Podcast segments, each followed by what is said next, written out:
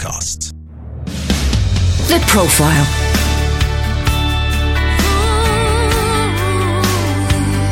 You're listening to Premier Christian Radio. You are listening to The Profile with me, Ruth Jackson, in association with Christianity Magazine. And you can get yourself a free copy of Christianity Magazine by going to premierchristianity.com slash free sample. I am here with Reverend Peter Laws, who is an ordained minister, an author, and a kind of expert in the macabre. so what was your experience of God growing up? Well, my experience of God was negative. I, I suppose growing up, I just assumed that God was, was a complete irrelevance to me. And so I wasn't brought up as a Christian. I never went to church at any point, and neither did my family. And so we never went, you know, like Christmas or, or Easter, just didn't even cross our minds. And so to me, it always felt like Christianity was this kind of, uh, I don't know if you've seen a film called The Stepford Wives or a book, uh, which, you know, is trying to shape women into being a certain type of person, an android. And I always felt like Christianity was, was out to do that, to like remove my personality and make me a certain type of person, particularly because I, I grew up loving scary things, horror movies, that sort of thing. And whenever I met a Christian, they were saying, well, that's bad. You know, that's, that's something that would be terrible for you. You'd have to give that up. So, yeah, so I, I had a kind of pretty low opinion of Christianity growing up and quite a kind of anti Christian approach. I remember I was in a band for a little while uh, when I was at school, teenager, called Creatures of the Night. And then we had another band called Tantalum. And um, in that, you know, we were writing songs about like spitting on the Bible and doing all of these sort of classic, like, God is an idiot, that sort of stuff, which is this sort of teenage rebellion stuff. But what was interesting, I think, is because my, my rebellion seemed to feel like, like a metaphysical rebellion. Like the things I was thinking about wasn't just, yeah, I think I'll go out and smash a window. I was thinking, like, yeah, the things that rile me are sort of the cosmic issues of life. And so I was pretty anti Christianity and give Christians a bit of a hard time. But then eventually, when I was at university, I, I became a Christian. I mean, there was a road to that decision. Yes, so how did that happen? Ironically, and this is this is one of the things that sometimes surprise people, is horror movies did something to me. They started to make me think about some of the deepest issues of life because I was there, you know, thinking, well, I don't want to be pinned down to a certain type of uh, worldview. But then I'm watching films, particularly The Exorcist. The Exorcist was a particular film that was was a massive influence on me. Watching that film, and that film is basically presenting, for a start, it's presenting like clergy as heroes. I'd never seen that in any other film because normally they're like weirdos or pedophiles or just Yeah. people you'd never want to be. So they're the heroes in that film. But also we're saying that maybe there's such a thing as objective good and evil. Maybe this thing is life after death. And so I found like horror uh, films were the one part of society that scared me, but they also introduced these really deep subjects. And, and I was kind of scared enough by horror films to care about their big cosmic messages about God and the devil and those sorts of things. Whereas when I was at school and kind of trendy cool teenagers came in from the sort of the local youth club or something, and they were saying, "Hey, follow Jesus," and that's that just turned me off. I just didn't see the relevance in that. So yeah, so horror actually was a significant doorway into me becoming a Christian. Okay, so you were interested because of the horror and all of that. How did that then lead to a decision to go sort of fully into God from being quite anti? Yeah, well, I mean, I, I went to I went to university, and when I was at university, I, I, did- I, met a girl in a nightclub who I really liked, and you know, this is a classic story. I've heard this so many times.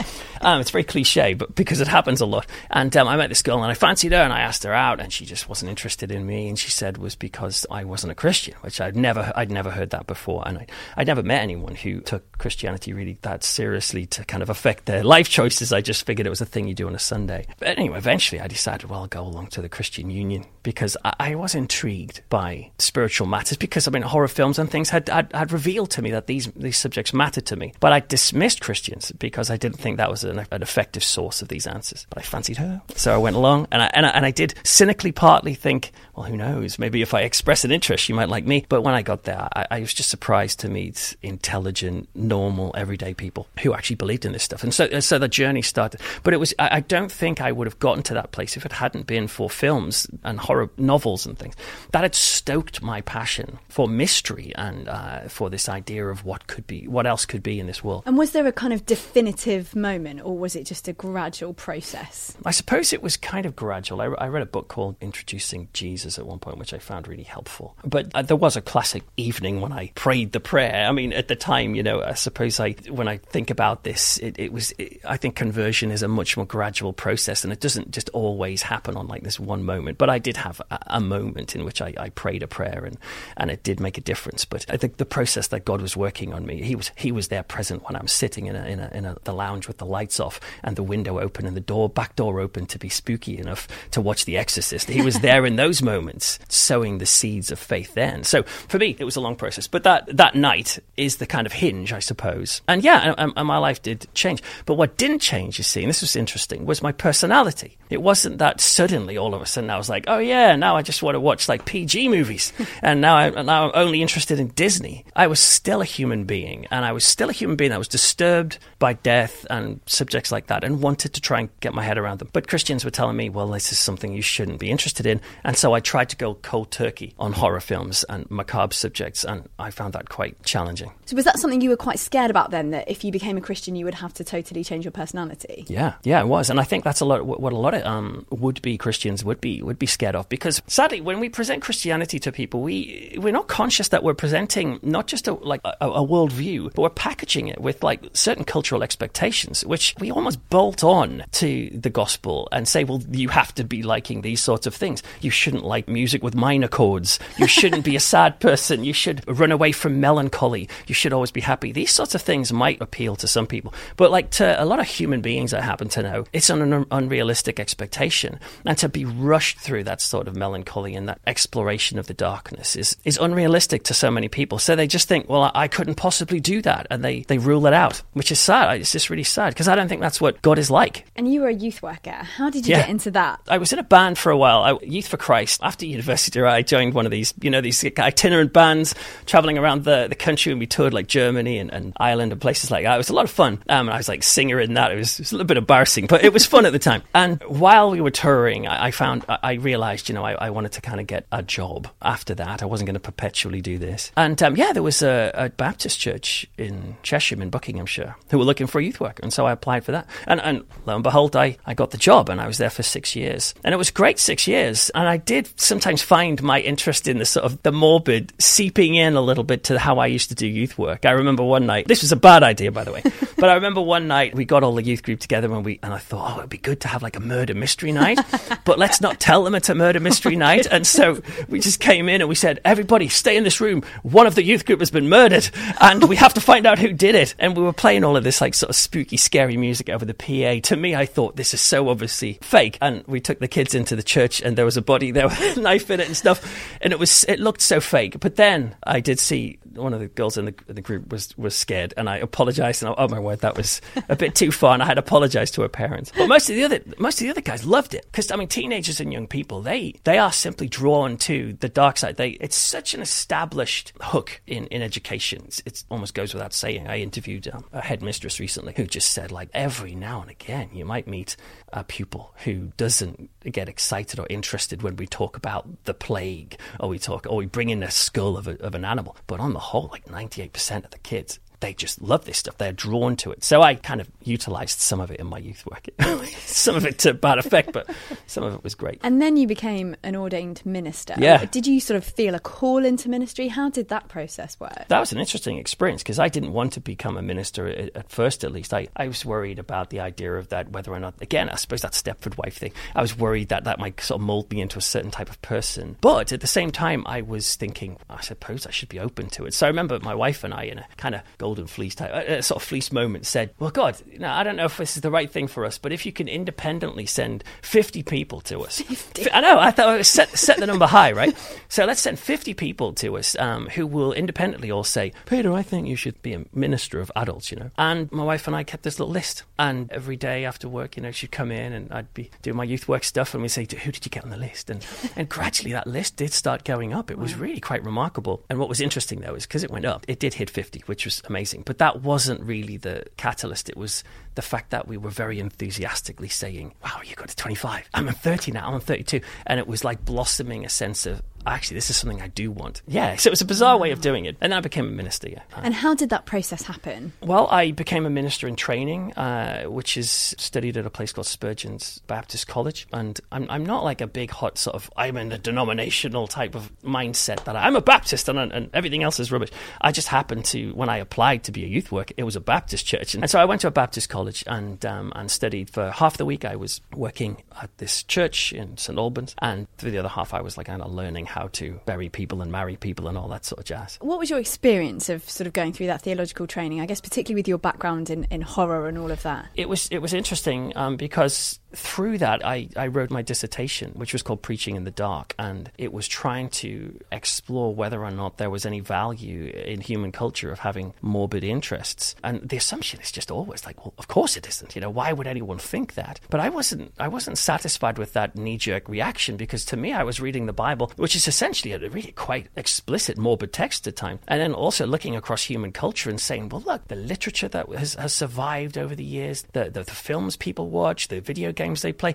they have this thread of kind of death and conflict to them. Does that mean that everyone's warped and freaky? I don't think that's true. I think it's actually a case that human beings are humans and they, they're trying to get their heads around the dark subjects of life. Morbid culture offers that. So I, I don't see horror films or crime fiction thrillers or anything like that as a sign of degeneracy. I see it as a sign of like humanity. And I occasionally meet people who they'll say, Well, I'm a Christian. I just want to think about nice stuff all the time. And so I don't even watch the news. And uh, fair enough. I mean, if that's what they want to do, that's just not the type of person I am. And most other Christians I know are not those types of people. And as I started to reassess this, more Christians started coming out of the woodwork and saying, it was almost, you know, like admitting a secret, but you know what? I like that sort of stuff too. Little old ladies in, like, you know, read, like I'm doing like Bible studies and like little old ladies are going, Oh, that, that bit in, in Judges where the guy gets the peg in, in his head. That's kind of the most exciting, interesting bit. Did I think she was therefore like slavering at the mouth to go out and murder someone? Of course not. That's absurd. But there's something just fundamentally bizarre and interesting about these subjects. And I, I don't think we should feel bad about being interested in them. Where did your interest in the macabre come from? You mentioned that you were interested in this sort Yeah. of thing as, as a young person, but was there a particular thing that brought you there wasn't a, there wasn't a catalyst. I, it's, it's like when sometimes the author, when Stephen King is, is interviewed, some people say like, what, "Where did this come from?" And, and sometimes the implication is like, "What went wrong in your life? Like, what, what bad? What murder did you see? Yeah, exactly. Yeah, to warp you this way. and um, nothing. Uh, I just grew up with a natural interest in in when I, I'd be sitting at school and maybe the teacher might talk about, you know, like, "Oh, we're going to do football today," or these sorts of things. I'm like, "Oh, okay." I'm not that interested. And then some teacher would say, "Oh, have you heard there's a haunted house in this town?" And, and I, I just what? And I, and that doesn't shock me because that was suddenly turning my mundane world into an adventurous world of cosmic possibility. Oh my word, cracky! Is there such a thing as life after death? Or they go, wow. So I'm, I think it's natural to be interested in that stuff. But as I grew up, I, I didn't have a like Christian influence in my life, and so it wasn't sort of categorized in that sort of way. But I found the only genre that took the supernatural seriously was was horror. You know, all these other genres, just general like Disney movies and things, which are fine, by the way. I mean, I, I have a I have a varied palette. I'll watch a rom com like anyone, but it was the horror stuff that really made me interested. So yes, I, I, I it was a gradual thing that just reflected my personality. And there's loads of people out there who have that. They call it the spooky gene. There's an author called Lynn Hatcher, and um, he talks about how some people have the spooky gene and some people don't. And I find that some many of the Christians who struggle with this subject and think, why would you do that? They just simply don't have the, the spooky gene. They would think, why on earth would anyone want to play a video game in which zombies attack you? Whereas there'll be other listeners thinking, no, I totally get why it's fun. and why do you think people are so intrigued by the spooky? I mean, I think it's a natural part of being a human being. I mean, for a start, I mean, we are we are naturally drawn to. An, an example would be, you know, if you're driving along in the motorway and you see a car crash, uh, it, it's one of the most predictive human behaviors to slow down and look at that.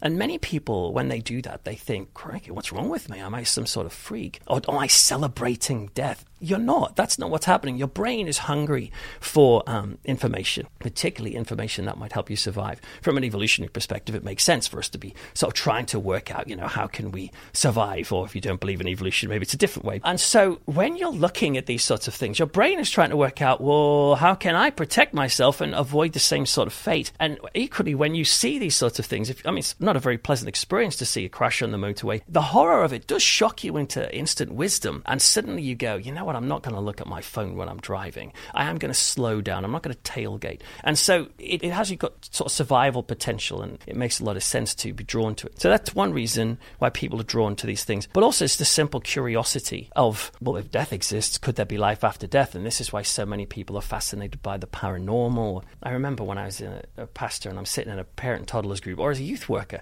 and I'll be saying, hey, we've got Alpha or Youth Alpha going on. And they're like, oh, okay, fair enough. and then uh, somebody again might say, oh, did you know there's a haunted house up the road? Or did you see that spooky film? And suddenly people's eyes were alight. And now I have the choice to say, well, as a Christian, am I going to shut that down and say, how could you do that, Satan? And, and, and, and let's talk about Cliff Richard instead. Or Nothing wrong with Cliff Richard, by the way. I plucked him from the air. Or do you just dwell in those that mystery of? It's so ironic to me that the church is one of the prime places who dismiss an interest in the supernatural when it's the most supernatural institution I can think of. You know, based on a kind of divine creator who we can't see visibly.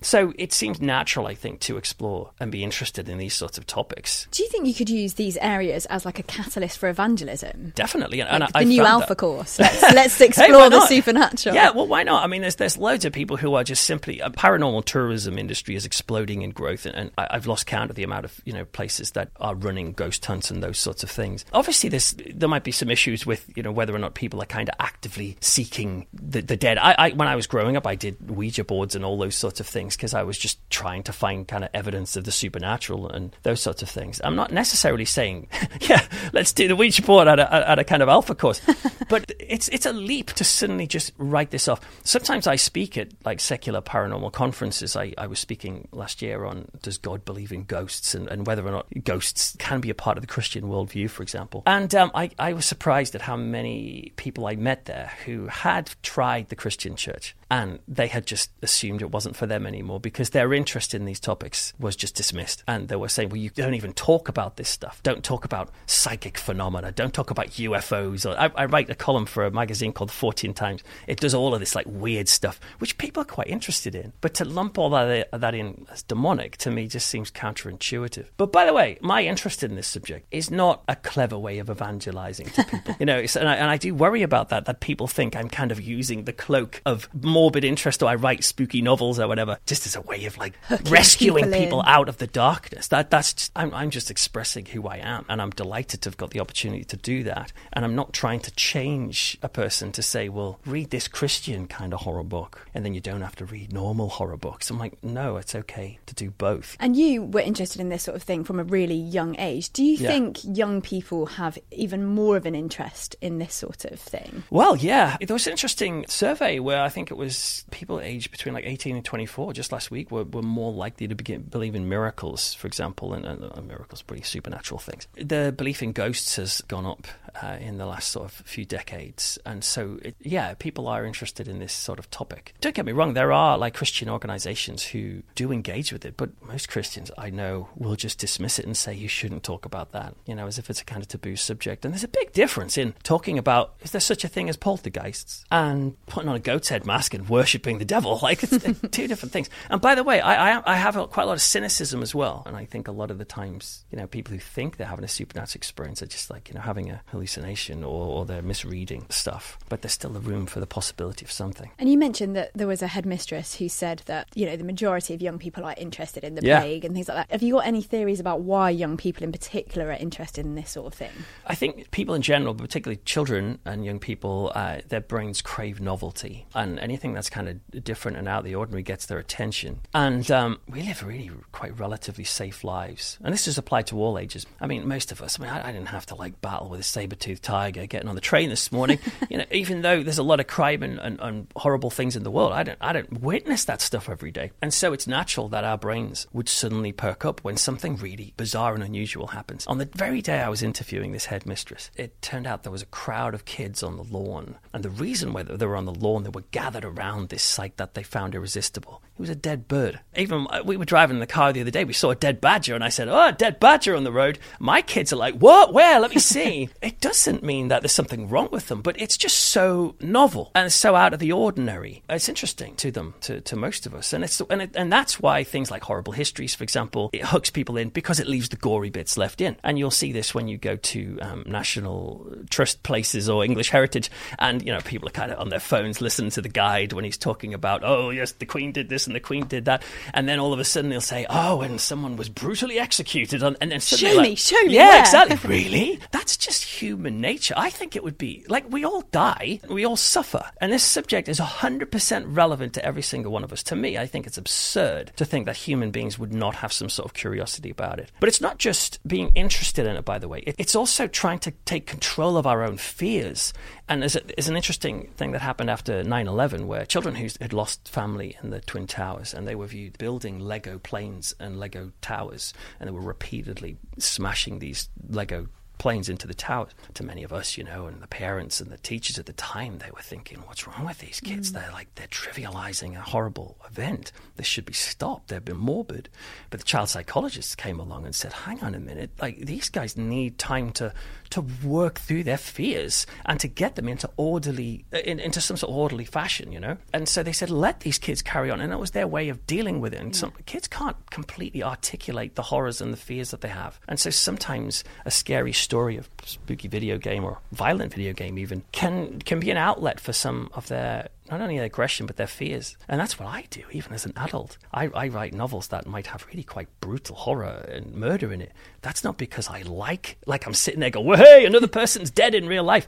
It's the absolute opposite. I find life scary, I find death disturbing, and it distresses me. And so I need to take the furniture of that which frightens me and I have to put it in a form which I'm in control of. I do that when I write a novel or when I watch a horror movie. And I think kids do that when they smash a plane into a tower. So you're sort of processing it and taking power over it. Yeah, because I mean, the world is chaotic. And, and there was another case where a, a, little kid got bitten by a, a puma or something, or some sort of panther in a pet shop. I don't know how they managed to have a panther in a pet shop. They had some sort of big cat, right? right, in this its pet shop in, in, in, America, and it bit him in the head, and it hurt him, and, and I think his dad was hurt as well, trying to save him. But the child psychologist, how he dealt with that was he allowed the kid to determine his own kind of treatment. And how did the kid do it? He wanted to get the toys and recreate what happened to him over and over again. Or he uh, sometimes would pretend to be the panther and attack the, the psychologist. Why? Was he a psychopath? No, because he wanted other people to know what it's like to be terrified in that sort of scenario. And sometimes he would be the victim again. And gradually, as he went through this stuff, he started to get control of his fears. The thought that we should remove fear from children and young people's lives, and many people are doing that, I think that's counterproductive. What would you say to Christians that think that it's dangerous or even sort of anti Christian to be meddling with some of these things that you're really interested in? I could understand perhaps if they were thinking I was sort of saying, yes, go out and start contacting the dead and holding seances and all that sort of stuff. In your youth groups. yeah, exactly. I mean, I can understand why they would, would struggle with that. That's not really what I'm, I'm saying.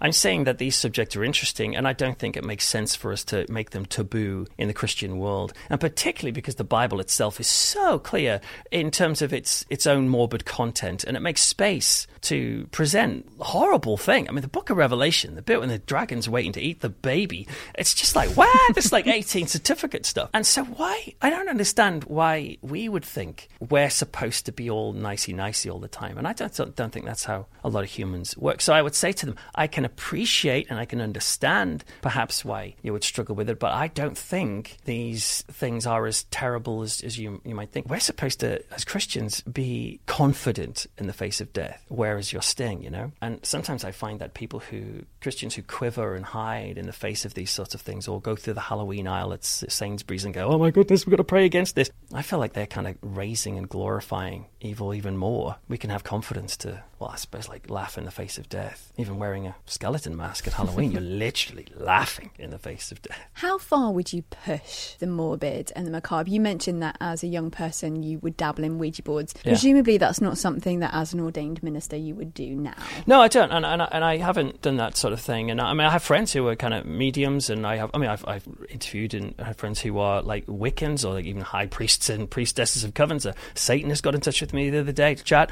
I, I, I just see these people as human beings for a start, and, and, and I don't want to fall into the gap of isolating a particular kind of worldview over another. So I, I I know some people who would be, you know, oh, we're a church and we're quite happy to hang out, uh, meet with the, the, the Muslim down the road or, you know, the, the Buddhist. But if there's a, like a Wiccan in, in the town, they're the really evil ones. There's something different about them. But it's, it's just another worldview. Whether you agree with it or not, it's a separate thing. So, yeah, so I wouldn't say we should treat this uh, like be over the top about it, I should say. Personally, I mean, I, I don't like consult the dead and those sorts of things. But I'm still interested in other people who have different approaches to things. Doesn't mean I'm like supporting them or cheering them on, but I'm not going to like write them off in the same way as I wouldn't go to like a Muslim and just like write her or him off completely. I want to. Want to that's how my brain works. I learn from hearing all sides, and uh, I, am just not into the shutting down of other people. Some Christians would argue that potentially, you know, the high priest of a coven would be more dangerous than a Muslim. I struggle to know where the evidence of that was. I always used to think Satanism was, oh, these guys like you know they actively worship the devil. They're trying to bring down the Christian church. I was surprised to find out that actually Satanism doesn't even believe in anything supernatural. Classic Satanism, it's basically like it's atheism, but they use the devil as a kind of symbol of liberation, particularly in response to Christianity. But if, if, if you were to like look on the Church of Satan website and that sort of thing, they don't actually sit there and worship. They don't believe there is such a thing as God or the devil. They just use it as this like sort of this this symbol. And so all I would say was, you know, we need to kind of be aware of the risks of writing people off completely based on these sorts of myths. And there are loads of myths. I mean, I remember being told, you know, I found some a, a cassette uh, once outside of our church, and there was a little bit of the, the cassette tape. This was ages ago, uh, strewn out, and someone said, "Oh, that that'll be the local witches." I'm like, "What? What do you mean?" And they said, "Oh, yeah, because they record curses. They wrap them around churches." And I was like, "Really?" And I'd never heard this before. And then when I interviewed witches for an article I did for uh, Christianity magazine, they just like, "Really?" I've never heard of that. Why, why would we do that? Even in witchcraft, they, they don't necessarily believe in like God and the devil in the same way as we do. So I just advise caution and also a willingness to listen. And you can listen to someone with a completely different worldview than you. And again, have the confidence that God, you know, is in the midst of that. But to run away and, and to hide from those people and to demonize them because of, you know, myths that you've heard, I don't think that's that's fair. You have been listening to The Profile with Ruth Jackson. The Profile is brought to you by Premier Christianity Magazine and you can get a free copy by going to premierchristianity.com slash free sample. Coming up soon, the second half of the interview with Reverend Peter Laws. Premier Christianity Magazine. In this month's issue, you just tell the love of Jesus, how he died to save us all. Bishop Michael Curry preached up a storm at the royal wedding, with his message being described as fiery, passionate, and raw God.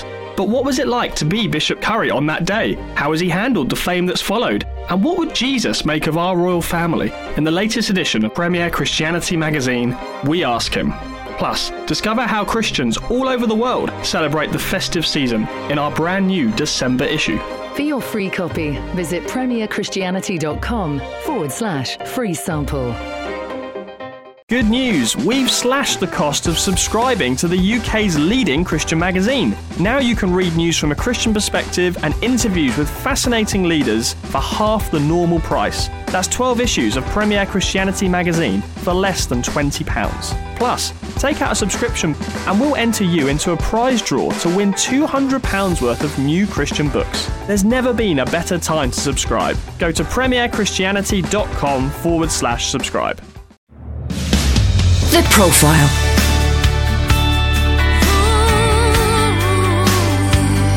You're listening to Premier Christian Radio.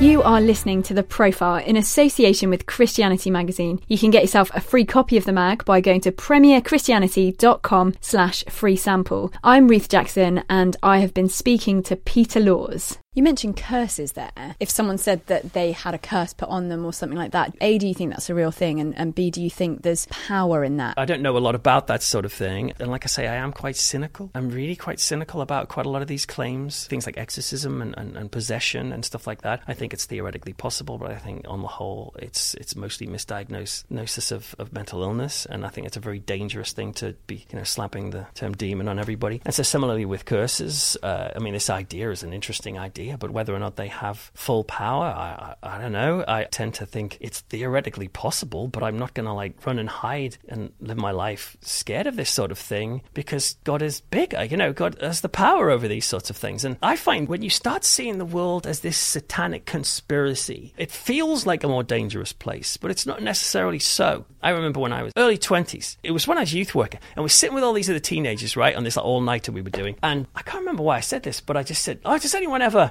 when they're, you know, standing on a tall building, does it ever cross your mind to like jump off it? One of the teenagers says, Yeah, well, yes, yeah, sometimes it just crosses my mind. Another person said, Oh, well, another leader was like, Well, you know, sometimes when I'm on the tube, crosses my mind to, I could just step in front of the tube now. At the time, when I had that thought, I was sort of mixed up with some very kind of strong evangelicals at the time. And they had a worldview which was said, saying Satan is at every turn. And I thought, oh my word, does that mean like the demon of suicide is whispering in my ear, and it made the world like a scary place. But then once everyone shared this sort of thing, you could respond to that by saying, "Oh, the demon of suicide is very influential on every people." But then you just meet general people, you talk to psychologists, and it's just it's actually not that uncommon for just people to be bored standing in a tube station and just random thoughts come to mind. Maybe they've seen a film where somebody got hit by a train and it just comes to mind. It doesn't necessarily mean that there's some big terrible thing going on. So that's why I would say we can have confidence in our world and not necessarily see everything as this the devil is pouncing on us. I, I, just, I don't see that as a very healthy way of living. And since chilling out about that subject, I feel like the world is a more God filled place. And I'm not terrified of the potential of I'm, I'm wary. I'm not an idiot. I'm open to the idea of evil, but evil is very clearly evident in our world through human trafficking to poverty. I mean, that stuff is obvious. Like, you obviously see evil at work. But what I struggle with is where Christians say, well, let's ignore that stuff. Let's look for the dark horror film evil. To me, that in itself could be a demonic trick. like ignoring the real evil in the ignore world. the actual Yeah. real evil in the world. And, it, and, I, and I'm shocked at how many Christians will be very hot on this subject and will spend so much creative energy, you know, going against Halloween. They couldn't care less that there's like a bunch of people homeless on the street or, you know, can't eat or there's abuse in there. It's just, where's, where's the devil really at work in our society? Have you ever performed an exorcism? No, not really. Although weirdly, the um, I think it was the Daily Star. I did a um, piece for them on exorcism, and uh, when they sent me the information about it, they, the headline was "Picture me," right? And it said, "Meet the country's leading exorcist." I'm like, what? I was bringing the editor going, "I'm not even an exorcist." So thankfully, they, they changed that. But no, I haven't performed an actual exorcism because that's kind of I, I wasn't trained to do that. And again, I'm sort of cautious, and I think it's a dangerous thing to do potentially. But there's still a room for possibility. But I have had experiences, you know, where people have said weird things are happening in their house, or they're hearing strange voices, or that sort of things. And in those aspects, I've certainly prayed with those people, but I've always gotten like the GP involved or people like professionals to come alongside as accountability for me, but also because, you know, they, they might be suffering from some sort of mental illness, and that has happened. People have gotten pills to help them, and, and it's and it's stopped. So I think it's very dangerous. Well, exorcism's up, by the way. Exorcisms are very popular at the moment. Why is that, do you think? There's lots of different reasons, but the church, particularly the Catholic Church, are kind of struggling to keep up with demand. Some of the reasons are mixed with globalization. You know, immigrant populations come into different countries, and, and some certain streams from other parts of the world just will be more naturally see witchcraft or, or, or demonism as a as a kind of an explanation for the bad things in life. So you know, oh man, I've lost my job today, or I just had a bad diagnosis. I guess I've got I've been cursed. But sadly, this sort of thing gets warped, and so we have cases where they'll say the reason why we're struggling financially is because our daughter has been cursed by a witch. And, and there's, there's cases of this where we get church involved and they pray against the demon that's inside the daughter. And this is even, I mean, it's led to homemade exorcisms, has, has led to deaths, Victoria Climbié and, and other cases like that. So it's really, really kind of dangerous. But that's one of the reasons potentially. Another interesting reason is that some people actually find the prospect of being possessed by a demon slightly more attractive than having a mental illness label placed on them. How would you feel, you know, if a doctor came to you and said, you're schizophrenic? A label which you might think, oh, crud, is that with me for the rest of my life? We know how much uh, stigma there is with mental illness. But then if a religious person comes along and says, that's not what it is, you have like a temporary resident in you that is making you think this way. And we have this ritual that will remove that from you and you can get on with normal life. That ironically, for some people, is a slightly more attractive prospect. It's like a dualism. You, and I, I would, I kind of understand that. You can separate yourself from the body, you know, and if you do something awful while you're in one of the, having one of your episodes, you can say, well, it wasn't me, it was this thing. But it's not like that figure or that monster or demon is trapped in you, it can be let out. And so you go for the exorcism, it goes, and then you, you kind of feel free again, potentially, or it might come back. And you mentioned that people will get in touch with you if they've got sort of weird things happening in their Yeah. house. Have you ever witnessed anything that you think, oh my goodness, I think that must have been a demonic power, a ghost? Not massively, because like most times I will sort of go to the nth degree to explain it away, just in a kind of the process, and occasionally maybe there's something a claim that, that is you think, oh, that's interesting. But no, I mean, I have. I mean, my my second novel is is about a, a poltergeist, and um, in that there was some sort of like weird animal human hybrid creature thing, and that was based on when I when I was teen, a teenager, and me and my friends kind of hopped the fence of this like old disused asylum, and we went, and it was, I mean, it was very exciting, but we were like creeping around and sort of just in the thrill of it, and we we saw we saw something weird that night, and um, I ran home and it was scary. And I wrote it all down. I think it's possible it could have just been a trick of the light, quite probable. But there was still that doorway open to say, what happens if we did see something? But it's interesting how, like, the thought of seeing, like, a ghost, let's say, many Christians will just instantly go, oh, that's demons then, you know, because ghosts can only be demons because we can only live what, you know, we live once and we face the judgment and there's no chance. And I understand why they would think that. But I would again ask, well, where is the actual evidence? Where does it say in the Bible that every potential ghost is a demon? Because there's a ghost in the Bible. One, um, 1 Samuel 28, a ghost turns up, he's very visible. Never says that this is a demon masquerading. So there are examples in the Bible of where God sometimes just maybe allows there to be a kind of connection between this world and the next world. I don't know what's going on there. When Jesus is hanging out with Moses and Elijah on the Mount of Transfiguration, technically those guys are dead, especially Moses, because it talks about Moses being buried by God. Elijah, you could argue, who knows if he was dead, because maybe he just went up into the heavens. But Moses definitely dead. And there he is. He's there standing and they're chatting. Now, what is that if not, we would call that a ghost, or we might go, oh no, that's like a person who's dead. That's somehow God is allowed to be in the presence of human beings. You know, what happens if God sometimes does that? The Catholics are more open to this, but particularly fundamentalist evangelicals just hit the kind of demon button. So you would say that ghosts, they do potentially exist. I think they potentially exist. I wouldn't be shocked if they don't. So you Um, wouldn't go strongly either way. no, definitely. I would lean more towards the cynicism. So most people, when they tell me the, their ghost stories, like I say, I go like, mm. You know, some people have said like, "Oh, my keys keep going missing. I think I've got a poltergeist." I'm like, "No, it's clumsy. You know, you, keep, you can't keep track of things." But I am an open-minded person, and this is one of the things that maybe people struggle with. But I think we should always keep an open mind on everything. Keep an open mind on the potential of God. You know, like I believe in God. I'm a Christian. I think it's intellectually reasonable to keep a door open and say, "Hey, it's possible this might all just be a joke. This might all be not not real." But that's what faith is, you know. And I live my life with faith based on the evidence. But for me, the subject of ghosts, even if they don't exist, they are a brilliant cultural tool. They talk about death, which is real, and we should contemplate that. And they talk about the potential of an afterlife, which is, you know, C.S. Lewis. I mean, he, he wrote in Surprised by Joy when his wife died that he felt her come back to contact her somehow. And then a little while after that, the Bible translator J.B. Phillips was also had an experience of seeing C.S. Lewis, his presence um, after Lewis died. I don't know what the heck's going on there, but even if it's not real, it's still fascinating and it makes people think of very fundamental theological ideas. I don't think that's a bad thing, particularly in a society which is pushing the thought of, you know, metaphysics and, and the potential of something else away. What's wrong with stoking enchantment again in people? And you see this with all the audiences that go to horror movies and continue to read ghost stories. And do you think if ghosts do exist, they're sort of largely neutral? Because I think probably most Christians would say that if ghosts or anything like that exist, they're probably bad, probably demonic. Whereas I guess, you know, the average person on the street would probably Yeah. not have a particularly strong opinion about it. But if they do exist, they would largely be neutral. Maybe they've got unfinished business, is what a lot of people say, don't they? What, what would be your Yeah, take yeah, on that that? just that's a good way of putting it. That you know, most people I meet who aren't Christians would just assume potentially they could be benevolent, but it's a bit spooky. And then Christians are like, no, it's the demons. Yeah. Yeah. I really don't know what they could be. Although I would say, like I said before, I mean, most times it's just people getting it wrong or or the hopefulness, but the possibility of it being there. I don't think there's grounds to just walk in and say 100% every time there is a connection between the afterlife and now in the real world. That's clearly a demonic plot to get our attention off God. When that happens in the Bible, and I mean, there's even the bits in the Bible where the dead rise from their tombs, you know, and people can see them physically. God clearly can sometimes, occasionally, be a bit fast and loose with the barriers. So I leave it up to Him. If uh, and like I say, the Catholics are a bit more open to this, particularly because they believe in purgatory and the idea of you know people kind of hanging around, whereas evangelicals are like, no, we die and away we go straight up the tube, and we're, we're there, and it leaves no room for that. And do you talk about these sort of scary scary, macabre things with your children? Yeah, um, I don't like terrify them, you know, but Let's have a ghost story, children. well, yeah, but sometimes kids do need scariness, and I don't mean to a bad level. You know, I'm not like sitting my kids in front of like human centipede or something.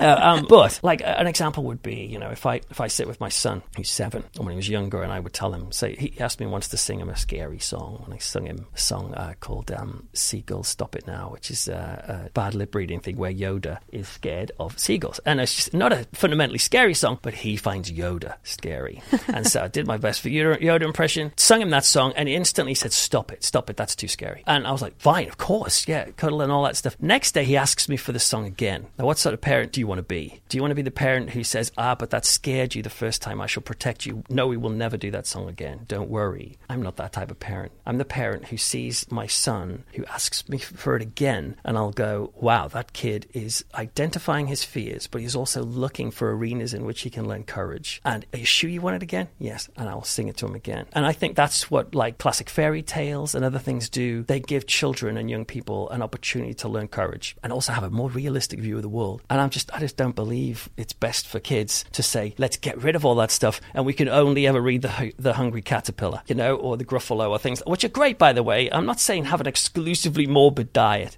for kids. That's weird. But to get rid of that stuff is just simply not preparing kids for the real world. So I think Well, some of the that. Disney villains are pretty brutal. Absolutely. And often in Disney, uh, and this is one of the interesting things about Disney, parents die a lot in Disney films. Andy, Yeah.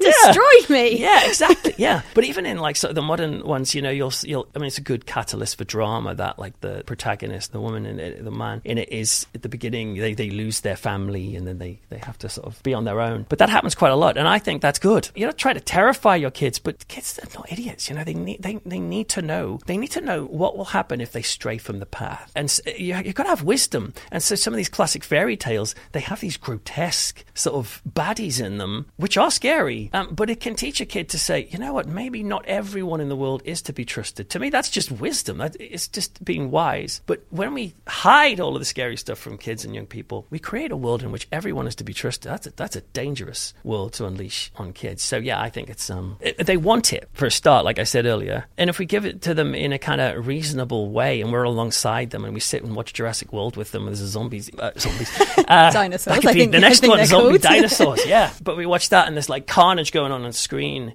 Them watching that, and even if they're scared of that, I mean, if they don't, they want it switched off. Of course, you know, you're not going to. I'm going to force you to watch it. Be brave, but a lot of them aren't like that, you know, or they've been made like that because they've been protected for so long. Do you think we're better then to not protect them per se from some of these things? Obviously, there's a line and you want to protect Yeah. them from some things, but actually just to equip them to be able to deal with some of these different Yeah, things. absolutely. And to not allow any kind of um, unsavory material or sort of dark stories to come into kids' lives, that is not equipping them. That's equipping them for a, for a certain world. But when they'll find when they grow older and they realize that not everything is like the Gruffalo, not everything is like these sorts of stories they read, they'll be in for a shock. Well, and also, fair. I think sometimes if they've not experienced that and then they encounter something terrifying, they then think, oh, well, the Christianity that I've grown up with, actually, that was fake, and therefore I'm going to reject the whole lot Yeah. rather than just rejecting the elements and reforming it. yeah, that's a good point. Yeah. Have you ever encountered anything that's really terrified you or surprised you? Yes, I suppose writing just this, written this book called The Frighteners, which is why we love monsters, ghosts, death, and gore. And it's a non-fiction book, and in that book, I wrote a chapter on the industry called the murderabilia industry. And I don't know if you're aware of this, but there's there's a kind of growing industry of people who will buy objects that are related to real life killers. And so I was up in York. I had a, had a lock of Charles Manson's hair in my hand,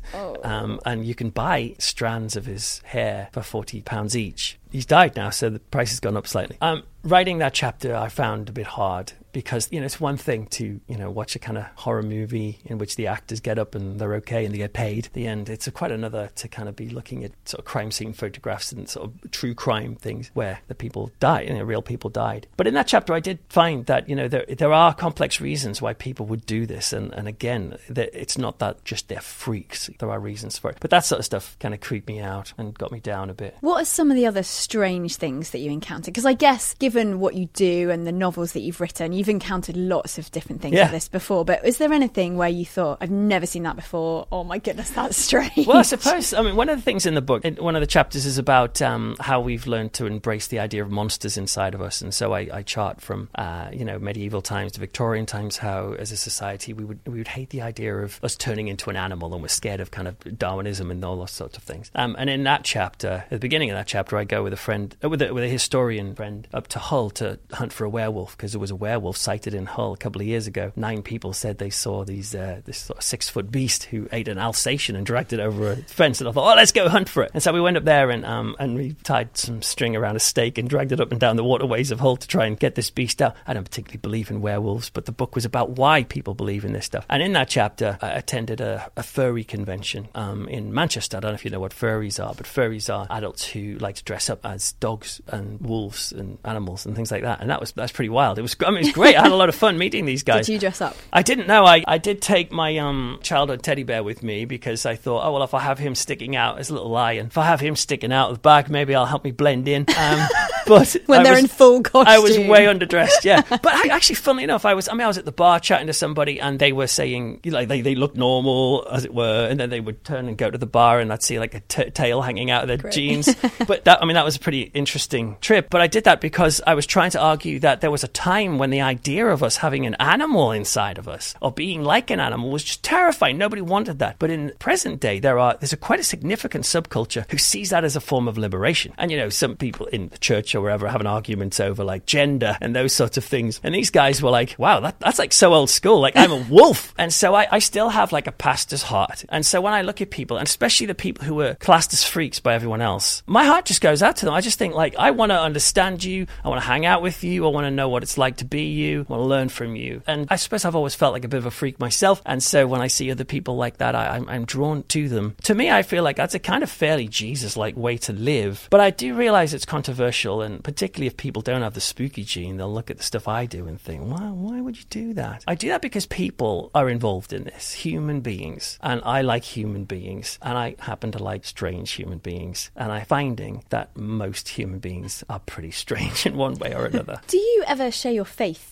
in these sorts of conventions? I guess you must get quite a lot of questions when people realise that you are an Yeah. ordained minister. I do actually. Um, I mean, I, I get nervous about. I don't want people to think again that I'm kind of You're there just to just to do that. Yeah, like a missionary or something. Because I'm just not. You know, I'm, I'm there because I'm interested in these things. But I am open. I'm very open about my faith. And people, because I think because I go in there and I don't disrespect their interests, they're kind of shocked by that. Uh, and subsequently, they want to know about my faith. So I've had experiences where I've spoken at like paranormal conferences, uh, and I remember like for two nights running, um, I was up until four in the morning because delegates were just wanting to come and chat and find out more about why I believed what I believed. And that's, I think that was just because I'd come in alongside them, you know, and I wasn't trying to convert them. But I, I'm, I'm willing to share my ideas as the same ways they share that with me. But I, I tell you, if I'd gone to that place with, you know, placards or handing out tracts or something at the front and said, stop this, would that have been productive? No. So we mutually kind of learn from one another. So yeah, I, sh- I share my faith. Do you and your wife sort of bring your children up in the faith? Do you share your faith with your children? Yeah. And how, how do you do that? I certainly do share my faith with my, my kids, but again, I, I d- I do present faith to my children as an option, and it's an option that I have taken, and my wife has taken. But I do say to them,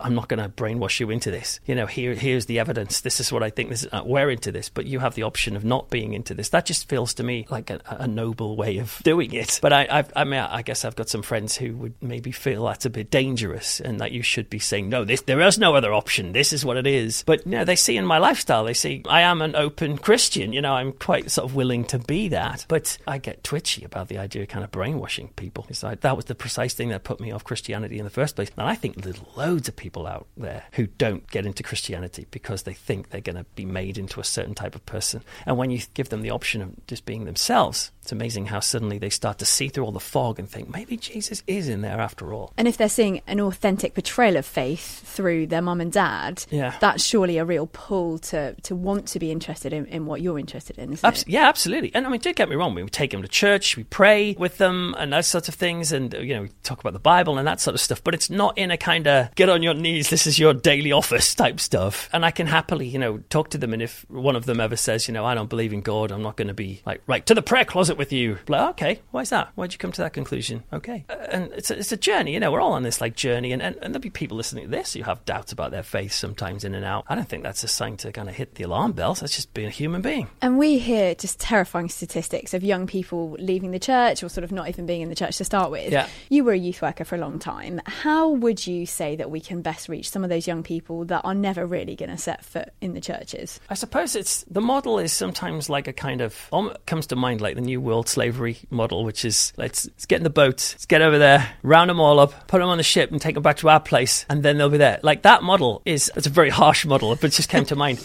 Is one way of doing it, but the other way is the sort of like the Missio Dei type of view of like God is at work in the world, and just because they're not in the youth groups doesn't mean that God isn't at work with people. And I don't like the the, the church attitude, which is basically like here we are and we're protected, and out there are the baddies. I don't think that's a very healthy way of looking at the world. People are made in the image of God, and I don't think it's conducive to, to witnessing and those sorts of things. By all means, we invite people in, and sometimes one of the things that attract people, funnily enough, is the supernatural. And so if there's churches that will suddenly start saying, "You won't believe this. We prayed for this, and this happened. We prayed for that person to be healed. That happened." That actually can make young people go, "Really? That's pretty wild." And I'll be involved with that. So that's that's a possibility of kind of accentuating or being more expectant of the supernatural. But if they don't come into the youth group, it doesn't mean we're failing. And belief is a complex thing, you know. And I don't think we should assume that God isn't at work in other ways. But forcing kids and teenagers into being a certain type of person. And again, saying you shouldn't be playing a violent video game for a start. You have to stop that to come to our youth group. You can't wear a t-shirt that has like Marilyn Manson on it. I think that just puts off loads of different people. And also uh, another thing that puts people off, teenagers, particularly teenage girls, is um is just how masculine Christianity is. And again, interestingly, some of the Wiccans that I've interviewed, they've said, "Well, I tried out Christianity, but you guys are obsessed with maleness." And and I was like, "Where, is the femininity in, in your religion? It's not there." Uh, and also, where's the ecological interest and support? It's not there. So Wicca is a is a belief system that is much more embracing the feminine and the idea of ecology. So it's taken things seriously that teenagers are into. Uh, You weren't a Christian growing up as a teenager. If you could go back to your teenage self,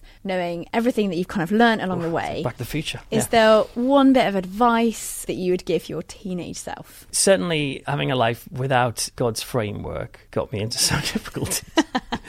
Which maybe not a great idea, but not, none, none of those kind of difficulties had like long lasting repercussions, as it were. Um, and so there's nothing like I would have to go back in a kind of back to the future type way and say, do this differently. But general advice, I suppose, would be don't write off Christianity. And that's, and that is what I did. And, um, and, it, and the same principle is this is why I don't write off everybody else because that, I thought that was a, that was a mistake. Um, because I was basing my rejection of Christianity on, on pure stereotype. I didn't know Christians. The only ones I knew were like at the time Harold Bishop on Neighbours. He wasn't exactly like a sort of role model that I wanted to be when I was older. And so I wrote of Christianity based on stereotype. And that's what I'd say don't do. And that's actually what I would say to Christians when they write off people who like this sort of thing I'm talking about, or even if they're from other worldviews that seem so scary. Hang on a minute, like let's just find out a bit more about what they're actually like, and you might be surprised. And that's what I found with Christianity, and it was the best move I ever made. What has been, this might be really hard to pinpoint, what has been the best day of your ministry so far? I think actually it was the calling. It was um, I, I was on a kind of Youth for Christ training thing, which is before I was going to go and be this singer. And uh, I remember that night I just had that sense of calling of God saying, "I want you to give your life to doing stuff that doesn't fit into the norm, but to serve me in some way." And I remember when it happened, it was nighttime and I was outside, and the moon was fat and the clouds were rolling across, and it was it looked kind of spooky, but it was magical, and it was that to me it was like that fusion of darkness and light to say, you know, be yourself and you can make a difference, perhaps. That's really interesting that you hone in there on the darkness and light because I think that's what the cross does, fuses darkness and light together. Absolutely. And that, I think, is the essence of the argument. Real life is not pure brightness. And real life is also not pure darkness either. Pure darkness is boring. I've had that experience when I've been down in a cave because pure darkness makes no sense without the light. And bright light makes no sense without the darkness. I mean, look at this place now. I mean, the way the sort of the shadows and the, the, the colors interplay, it's a connection of darkness and light. That is humanity. And that's, I think, what, what God is. Darkness, remember, was not a result of the fall. God created light and darkness. And the interplay of those things, I think, is where humanity sits because we're made in the image of God. I think what I'm doing is trying to combine light and darkness. I'm not promoting full dark. I'm not promoting full light. I'm promoting reality, just dark and light. Reverend Peter Laws, thank you so much. Thank you. You have been listening to The Profile with me, Ruth Jackson, and The Profile is brought to you by Premier Christianity Magazine. You can get yourself a free copy of that by going to premierchristianity.com slash free sample. And we'll be back at the same time next week for another great interview.